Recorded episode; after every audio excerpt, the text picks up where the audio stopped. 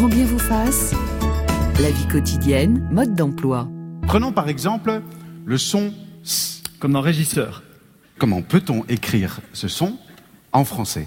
On peut l'écrire S, 2 S, C, CCD, SC comme dans euh, science.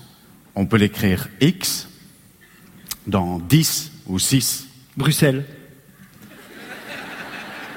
On peut l'écrire Z dans quartz. Ou Aztèque. On peut l'écrire TH dans Forsythia. On peut l'écrire STH dans isthme ou asthme. Et ainsi de suite, c'est l'extrait d'une conférence TEDx d'Arnaud Hutt et, et, et Jérôme Piron. Bonjour Julien Soulier. Bonjour Ali. Vous êtes ancien professeur de lettres classiques, expert au projet Voltaire. En deux mots, le projet Voltaire Le projet Voltaire, c'est une plateforme, euh, alors je vais utiliser un horrible anglicisme de de e-learning, une plateforme en ligne cette émission. pour, euh, pour améliorer euh, son orthographe, sa grammaire, mais aussi son expression, son vocabulaire, parce qu'évidemment, bien s'exprimer, c'est aussi bien penser. Et vous publiez les pourquoi du français sans question euh, légitime euh, que vous vous posez sur la langue française. Vous écrivez dans l'avant-propos de votre livre que la langue française se fourvoie en imposant des formes a priori euh, rigides. Oui, j'aime bien dire ça. c'est- en manière de provocation, évidemment. Mais c'est vrai que quand des, moi, des enfants, des élèves me disaient, mais pourquoi on ne dit pas vous disiez Ouais. ben, J'étais un peu, euh, un peu réduit à cuilla, pour le dire Ouais. joliment. Je, je restais quoi? Et donc, euh, c'est un petit peu ce, ce souvenir de, ces- de ces réflexions-là, euh, des pourquoi des chevaux et pas des chevals. Bah oui, pourquoi ma petite nièce n'a pas le droit de dire des chevals? Ben voilà, ben parce qu'il y a eu toute une évolution phonétique et orthographique euh, qui a fait que c'est devenu des chevaux. Mais c'est vrai que j'aime bien dire que finalement c'est la langue qui se qui se trompe face euh, face à la logique. Les enfants quand ils parlent sont très logiques. Donc euh, je mourirai. Alors peut-être ça nous écorche les oreilles, mais finalement ce- il serait très logique de dire je mourirai et non pas je mourrai. Tiens, qu'est-ce que vous en pensez, Bernard Serquiglini Bonjour, vous êtes linguiste, Bonjour, universitaire, euh, professeur de linguistique, et vous avez euh, récemment publié Les mots immigrés avec Eric Orsena chez Stock. Écoutez, je pense comme comme Julien, il y a il y a, il y a deux logiques. Il y a la logique quasi euh, la logique de la langue qui est une logique historique, qui est une logique d'usage, et puis il y a la logique que l'on veut lui imposer. Et cela fait un rapport dialectique.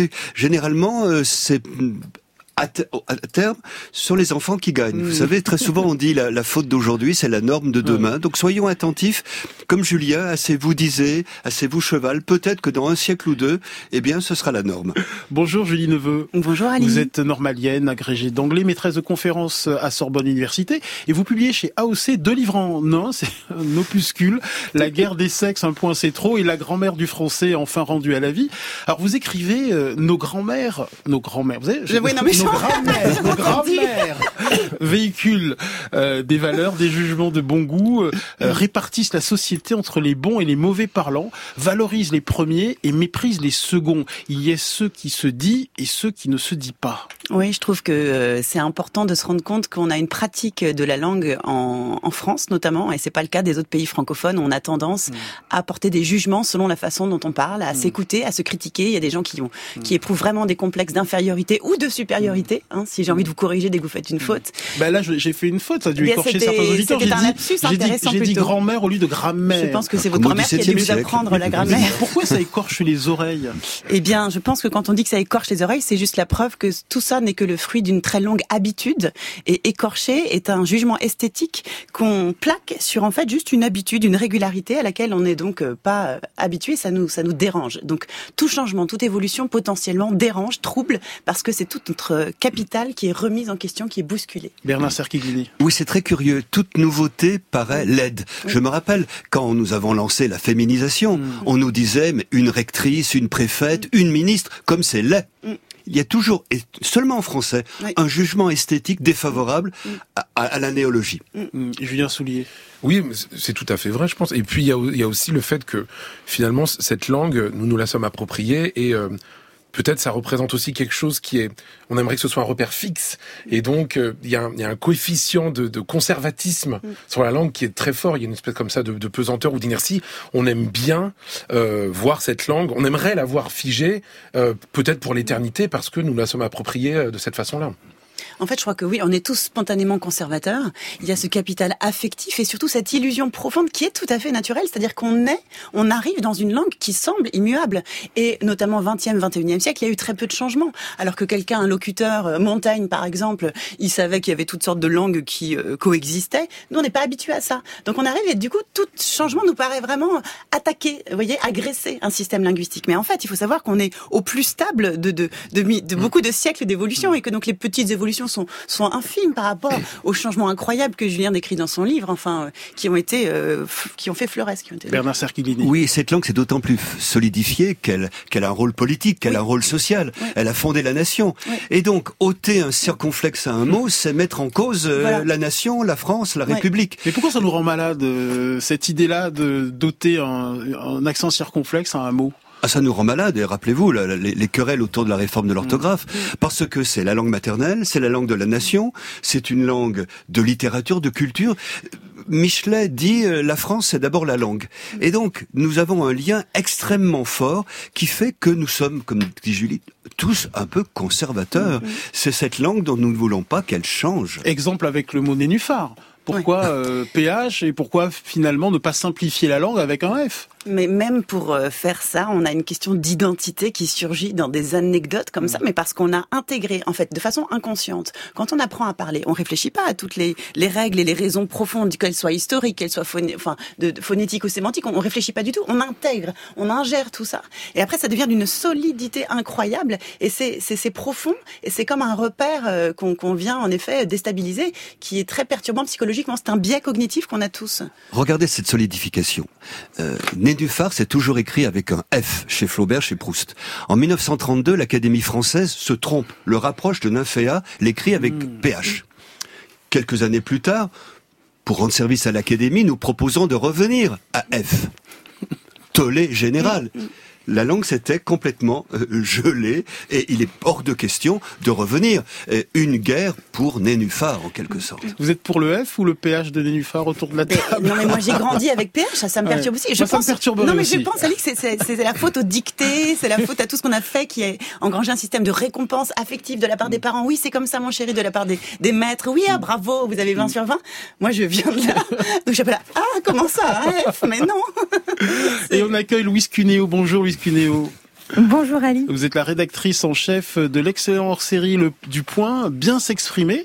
Alors vous rappelez dans votre édito que des chercheurs américains ont prouvé qu'il suffit de sept mots pour que les origines d'un locuteur soient démasquées.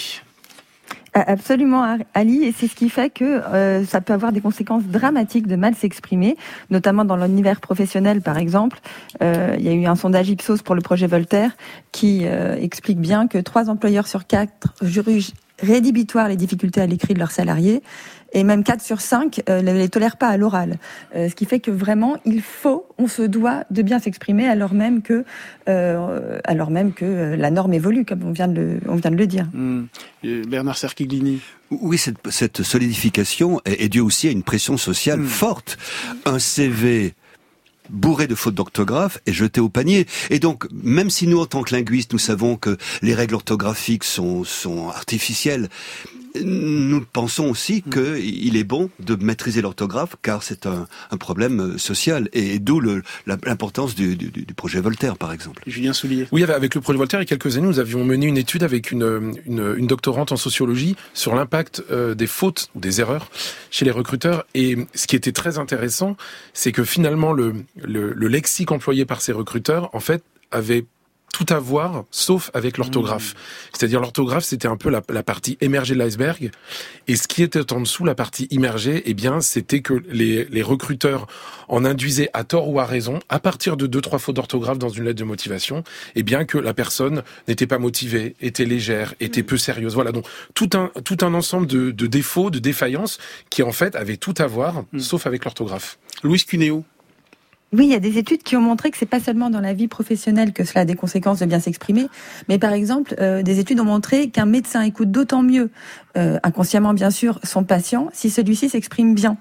Euh, de même que le docteur expliquera plus précisément au malade ce dont il souffre s'il a l'impression qu'il peut être compris. Euh, parce qu'en fait, donc, le, bien s'exprimer, ça, ça dit notre condition sociale, ça dit notre niveau de culture solaire.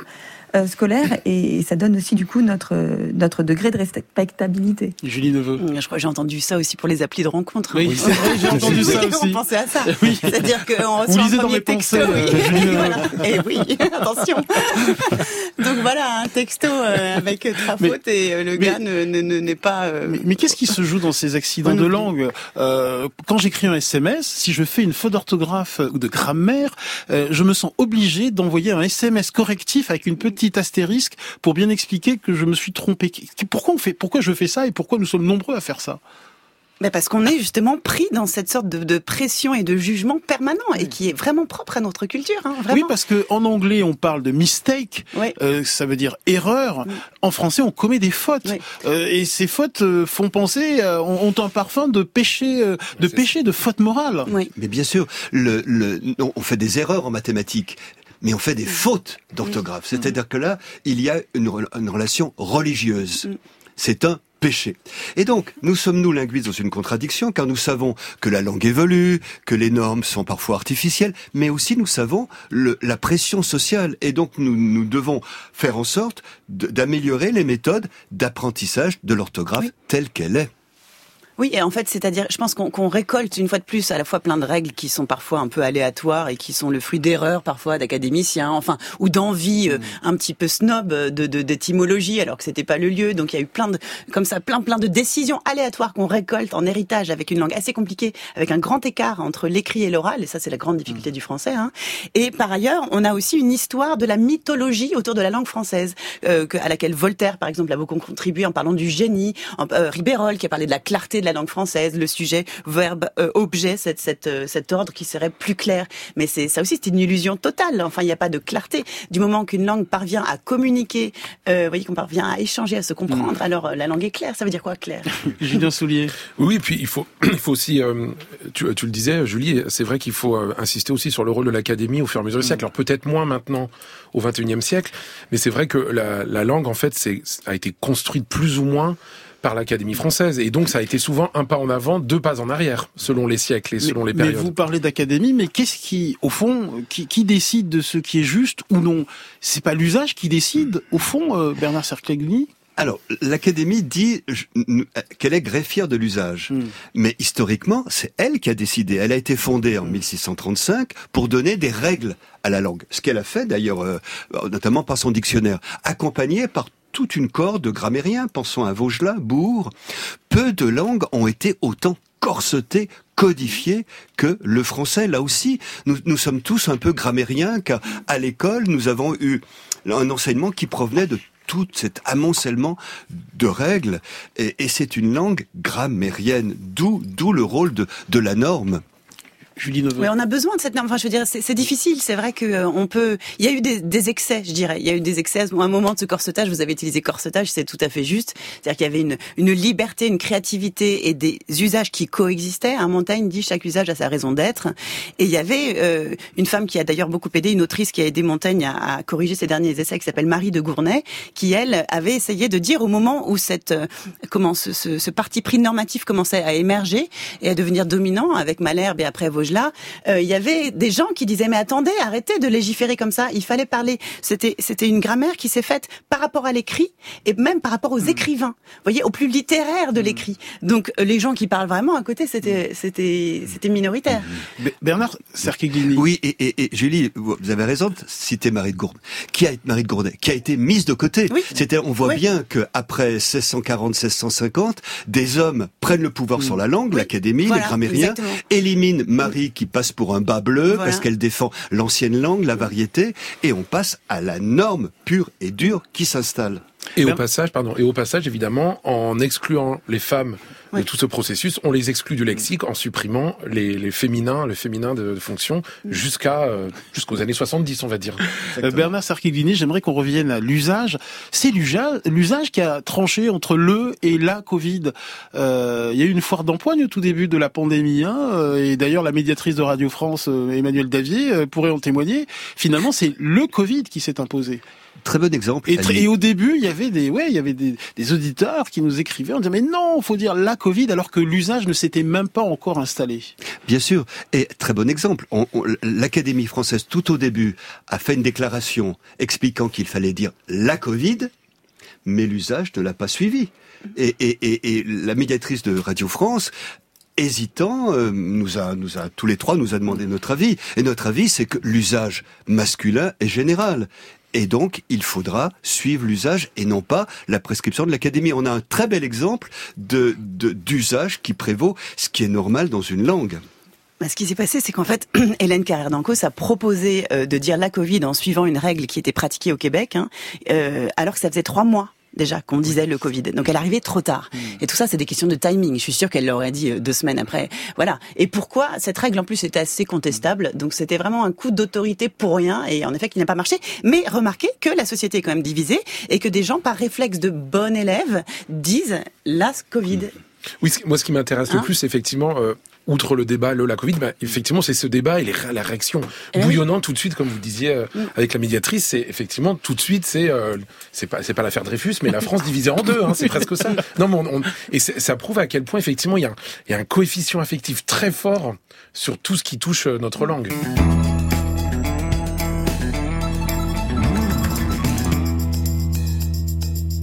Et ce matin, nous répondons à toutes vos questions sur la langue française. Standard ouvert au 01 45 24 7000 ou en laissant une note vocale sur l'appli France Inter. Alors, Julie Neveu, je rappelle que vous êtes linguiste et dans le hors-série euh, du point euh, bien s'exprimer, euh, vous dites que les fautes de français ont parfois une utilité.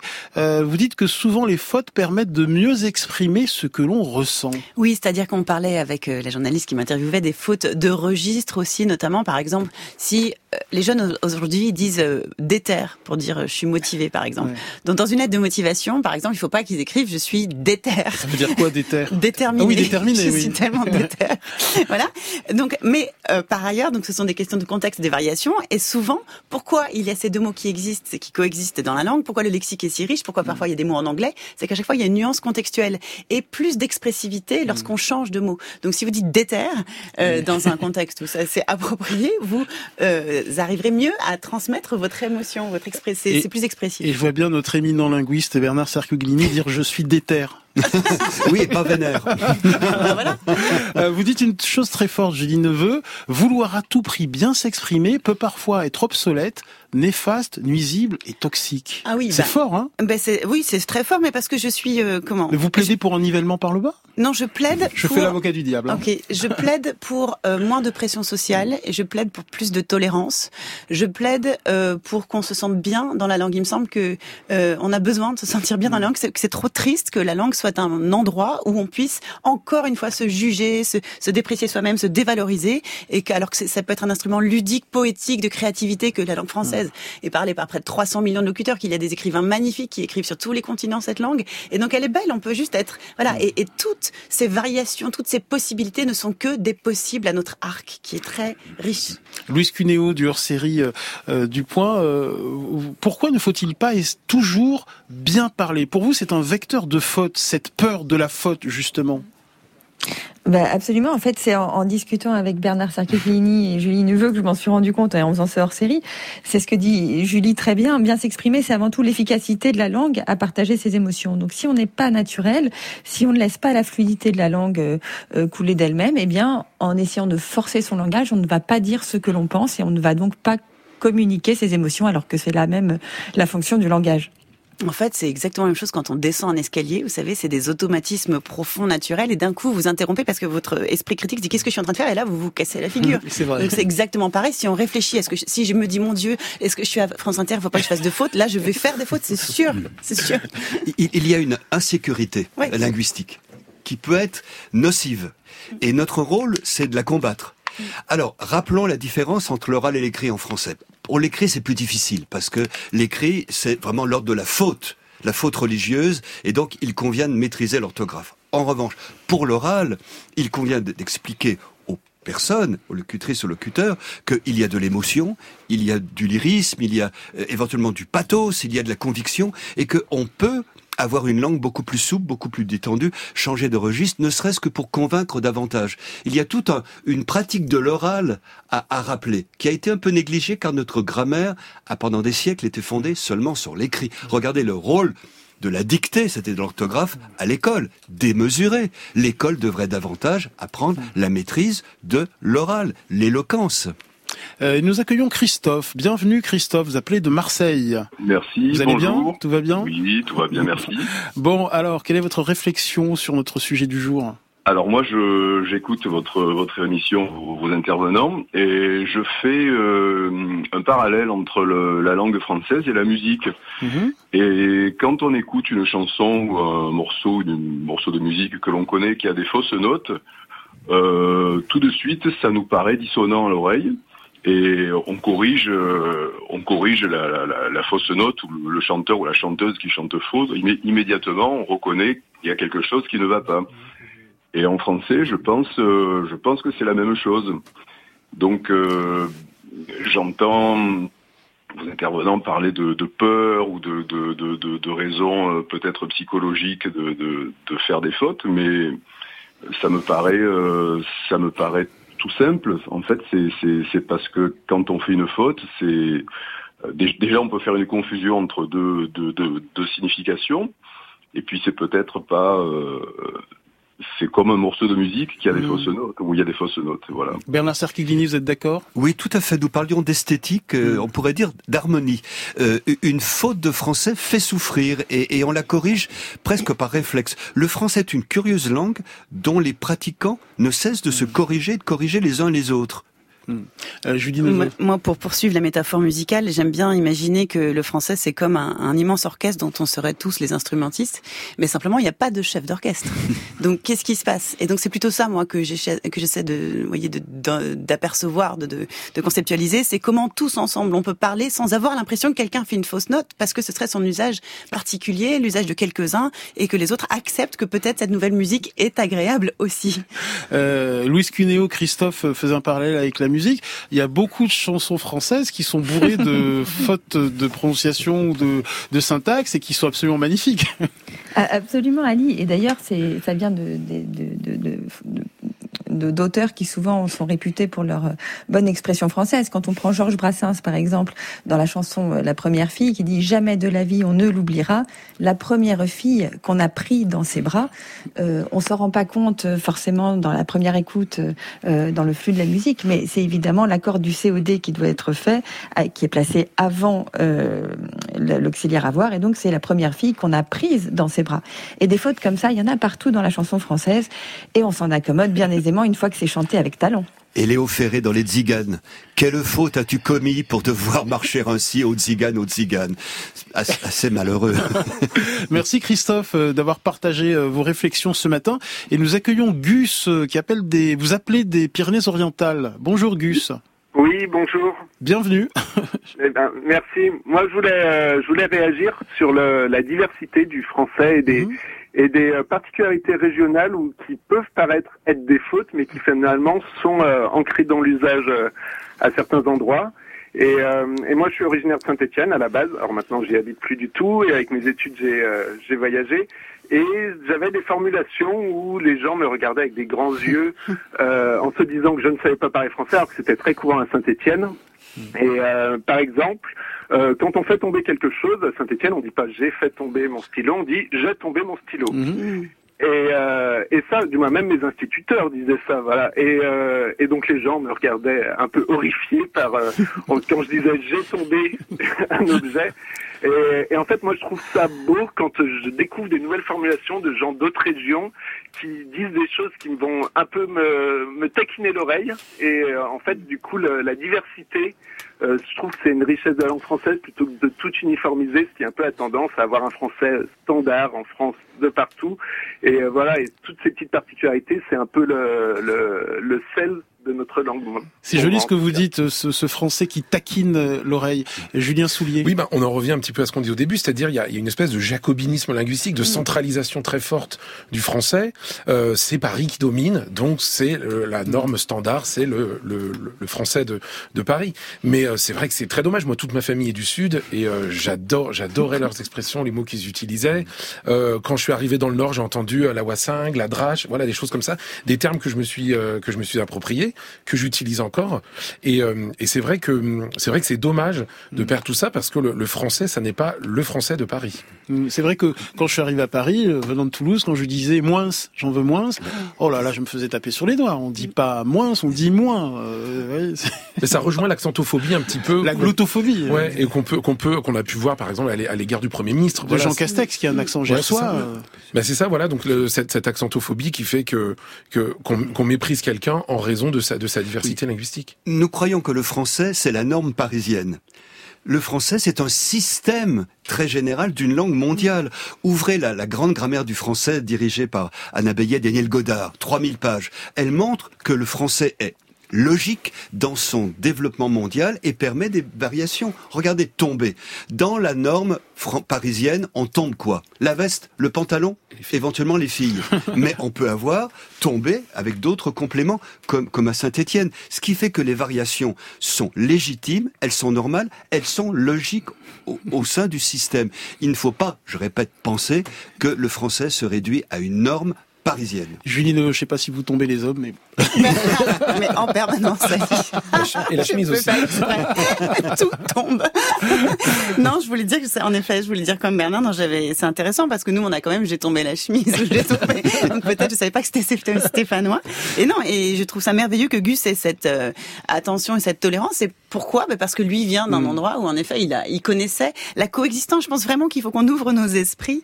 Euh, vous voyez, tous les pays euh, en, en, Afrique, on n'aurait jamais l'idée. Tous ceux qui parlent français, qui sont très nombreux, n'auraient jamais l'idée d'être là dans le jugement puisqu'ils ont euh, mm. beaucoup d'autres langues qu'ils maîtrisent euh, au même point. Et donc ça, c'est la sagesse en fait de pouvoir relativiser. Il faut sortir de cet absolu, de ce point de vue euh, unique et réducteur.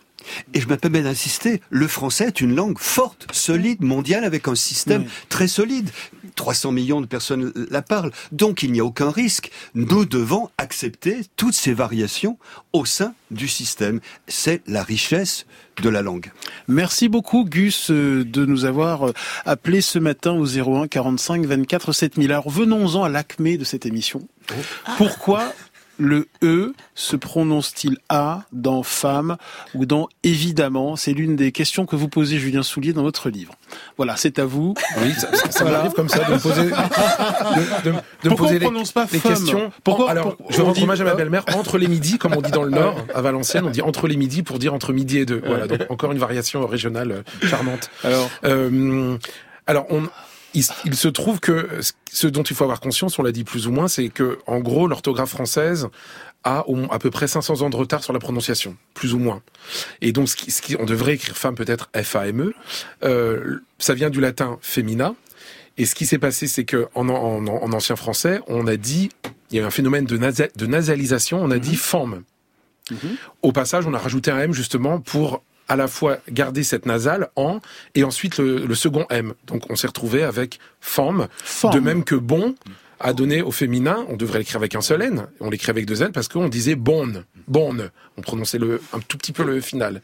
Et puis à partir du 16e, je crois, si je ne me trompe pas, il y a eu le contraire, un effet de dénasalisation, si vous arrivez à prononcer ce mot.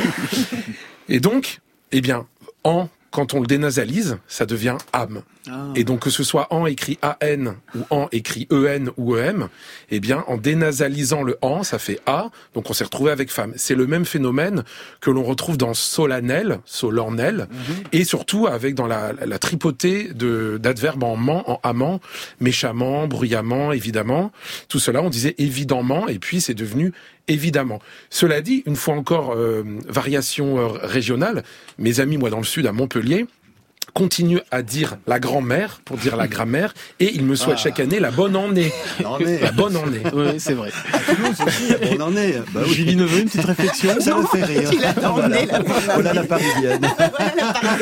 Bon, alors, euh, pourquoi euh, l'une de mes nièces n'arrête pas de dire des chevals? Euh, Et beaucoup d'enfants, d'ailleurs, euh, peut-être qui nous écoutent en ce mercredi euh, et en ces vacances. Euh, Bernard elle- C'est logique. C'est logique. cheval, des Bah, chevals, ouais. naturellement. Parce qu'on dit Comme bien, Une euh, jument, des juments. On dit bien festival, euh, des festivals, on dit pas des festivals. Et tout simplement parce que au XIIe siècle, le L suivi d'une consonne est passé à U. Bon, Ah. dans tous les cas, hein, molt a donné mou, et cheval suivi d'un S a donné chevals. Le L est passé à U, chevaos et chevaux. Donc c'est un phénomène phonétique régulier dans la langue. Un cheval, des chevaux. Mais pourquoi on ne dit pas un festival des festivals Parce que le mot festival a été importé beaucoup plus tard, à l'époque où le phénomène avait disparu. Donc, un chacal des chacals, un festival des festivals, ce sont des mots récents, mais tous les mots anciens, journal, Ah oui. cheval, etc., ont su- subi ce phénomène d'évolution phonétique. Et voilà. Et voilà. Non, mais ce qui est fou, c'est qu'on voit les enfants, quand ils sont là à essayer d'ingérer toutes ces exceptions, en fait, toutes ces difficultés, eux, ils retiennent d'abord une règle d'alternance. Donc, euh, le masculin, le féminin, c'est une règle profonde qui structure la langue française. Donc, euh, moi, mon fils, il dit médecin et médecine, le médecin et la médecine. Et je le corrige pas parce que je trouve ça très mignon. Je me dis, il aura, il aura sa désillusion un peu plus tard. Vous voyez, mais quand même, mon Dieu, quand même, tout ça, à- à- sans, sans le comprendre, c'est beaucoup, c'est très, c'est très dense. Euh, Julien Soulier, pourquoi le genre de Jean, euh, G-E-N-S, G-E-N-S, pose autant de problèmes? Euh, Pour vous, c'est le substantif le plus étonnant de notre langue. Oui, parce qu'alors il y a une, une règle, mais enfin, je, je, pense qu'à un moment donné, il y a des, des grammairiens qui ont, qui ont des, des problèmes conjugaux, quelque chose. Ils se sont vengés sur la langue française. il y a eu quelque chose de cet ordre-là. C'est ça. Il y a eu quelque chose, cet ordre-là, qui ont fait qu'ils ils se sont vengés d'une manière ou d'une autre sur la langue française. Et euh, bon, j'exagère un petit peu, mais mais le non-genre est évidemment euh, caractéristique, euh, typique de, de de ces de ces règles hyper capillotractées, euh, qui veut, alors en l'occurrence, la règle qui veut que l'adjectif placé immédiatement devant euh, se mette au féminin et tous les autres, enfin si dans toutes les autres, dans tous les autres cas, on met au masculin, si bien qu'on se retrouve avec euh, étonné virgule étonné es virgule ces bonnes gens sont furieux. Donc là on devient euh, schizophrène complètement linguistiquement. Donc là ben, c'est dû aussi à des hésitations des, des gens en latin. Donc ça vient du mot gens en latin qui signifiait la lignée, la famille, qui a donné gente en espagnol. Enfin c'est c'est la, la racine indo-européenne de la naissance, de la génération. Donc c'est une, une racine qui est euh, peut-être une des plus productives de, de- dans les langues indo-européennes. Et puis donc on avait gens en latin. Ça a évolué en Jean au singulier G-E-N-T qu'on retrouve dans la Jean féminine que normalement, alors les puristes conseillent de prononcer Jean et pas Jante. Bon, ça, on pense un peu à une roue, à une roue, à une voiture. Donc la Jean féminine. Et puis il y a eu un phénomène qui a fait que au, au pluriel, quand on avait des termes comme ça qui se terminaient par une consonne muette, le, la consonne muette dis- dispara- disparaissait. Rebaladez-vous dans les catacombes, vous verrez ossement, des ossements sans le T. C'est pas une faute, c'est que jusqu'au 19e, on a supprimé ce T final devant un S. Donc on s'est retrouvé avec les gens, G-E-N-S. Et dès le, dès le latin, le mot gentes au pluriel désignait une troupe d'hommes. Donc une troupe d'hommes plutôt masculin. Sauf que la gens, la lignée, c'était féminin. Voilà. Donc il y a eu, il y a eu ce combat, ce débat entre les deux genres.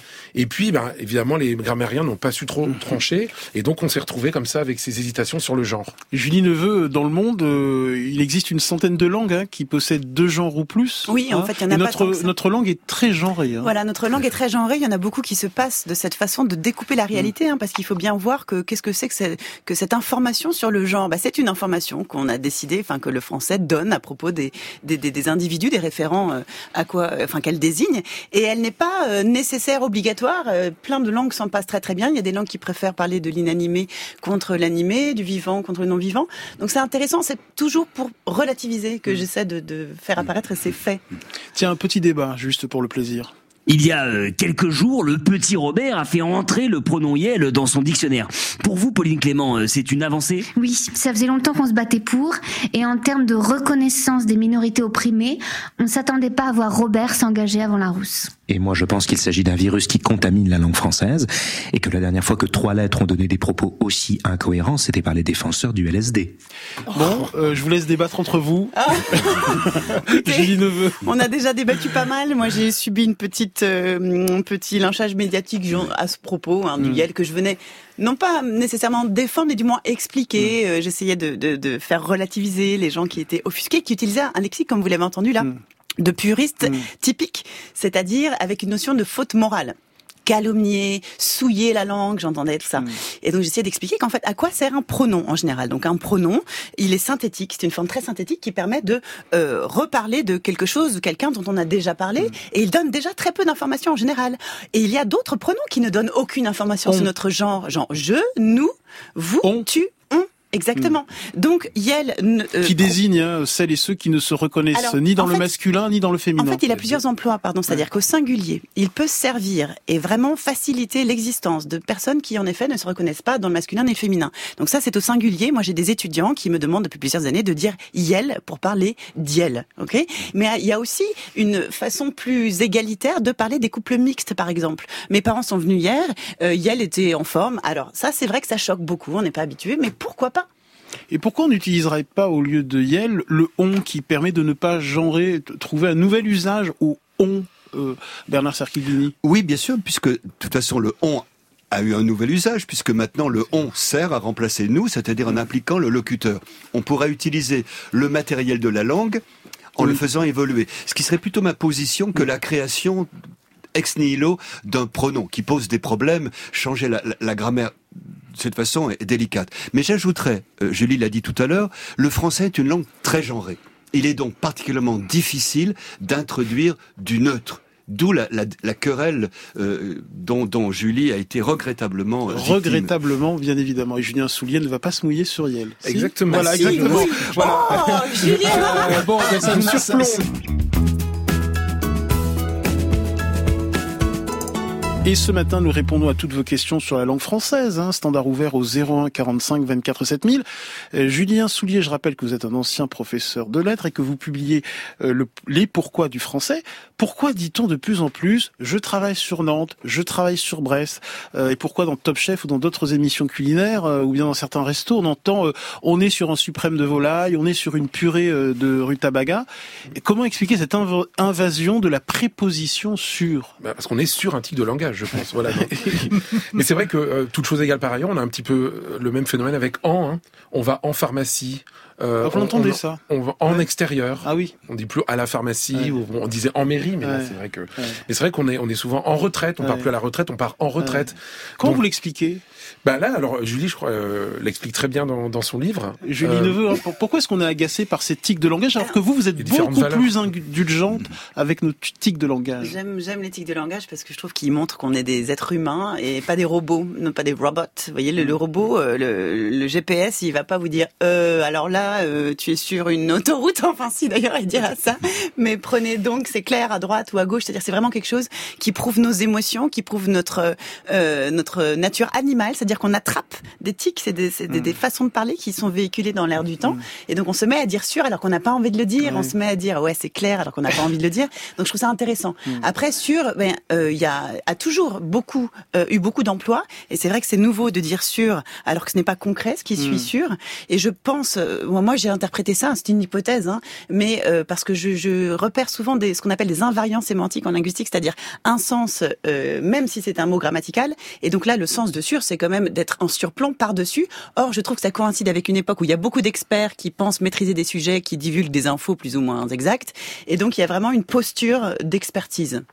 Euh, On, on peut, on peut penser ainsi. On, on- on peut ne pas être d'accord. Euh, je trouve qu'au contraire, le tic de langage nous robotise. Euh, une préposition au lieu d'un choix de plusieurs, le sur dans tous les cas. Je crois que ce qui est important dans la langue, c'est d'avoir le choix, de choisir, d'être maître de son discours, de le produire. C'est Ah oui. L'éthique de langage, c'est du langage cuit. Mais Moi, j'aime la langue bien crue, le discours vous, cru. libre à vous d'en prendre conscience et les auditeurs d'en prendre conscience. En fait, l'éthique de langage, il passe tout le temps. Donc en fait, on, on- on en prend conscience et puis on les, on les dégage. Et, oui, et, et dès d'ailleurs que l'on en a conscience, ils disparaissent Oui, et d'autres apparaissent. oui, Soyons patients. Oui. Mais restons agacés. Vous aussi, vous utilisez des tics de langage, Bernard Serquiglini Ah, je me su- surprends à dire du coup. Ah oui. Bien sûr. Et à chaque fois, je me donne une claque. Moi, je me donne une petite claque quand je dis c'est clair. c'est clair. Et vous en avez, vous, Ah, Julie moi, je ne me claque jamais. Non. Que vous- Je je n'ai aucun, aucun tic de langage. Mais bien sûr, et j'ai du, du coup en permanence, Ouais. en permanence. Mais moi aussi, du coup. Mais c'est vrai que du, du coup, c'est intéressant parce que euh, le remplacer par quoi? Par par conséquent, qui est quand même un petit peu plus solennel, un petit peu plus euh, l'impression d'avoir affaire à un logicien, euh, Donc. ou alors de ce fait, mais de ce fait qui a un côté aussi un petit peu plus peut-être précieux. Enfin, donc c'est vrai que du coup, c'est- percutant. Il y a deux syllabes. Le mot coup, enfin, est un mot aussi qui est euh, phonétiquement percutant. Donc c'est vrai qu'il il est quand même très pratique. Il est pratique et il sert à quelque chose. On l'a mis à l'initiale de nos phrases et du coup on fait quoi maintenant Ali? Parce que on a besoin de redynamiser la conversation et ça marche pas mal. Bien joué. Tiens, pour redynamiser la conversation, un dernier pourquoi, Julien Soulier. Pourquoi second ne prend pas logiquement un G second? Pourquoi second avec un Alors il faut il faut savoir que le si vous prononcez le ge et le que, vous pouvez essayer chez vous, entraînez-vous. Tant pis pour les voisins. Le ge et le que en fait sont des consonnes qui sont qui sont très proches. L'une est sourde, l'autre est sonore. Donc dès le dès le latin en fait, il y a eu cette euh, cette cette confusion entre le ge et le que. D'ailleurs, si vous l'écrivez en majuscule, le c et le g, vous rajoutez une petite queue au c et ça vous fait un g.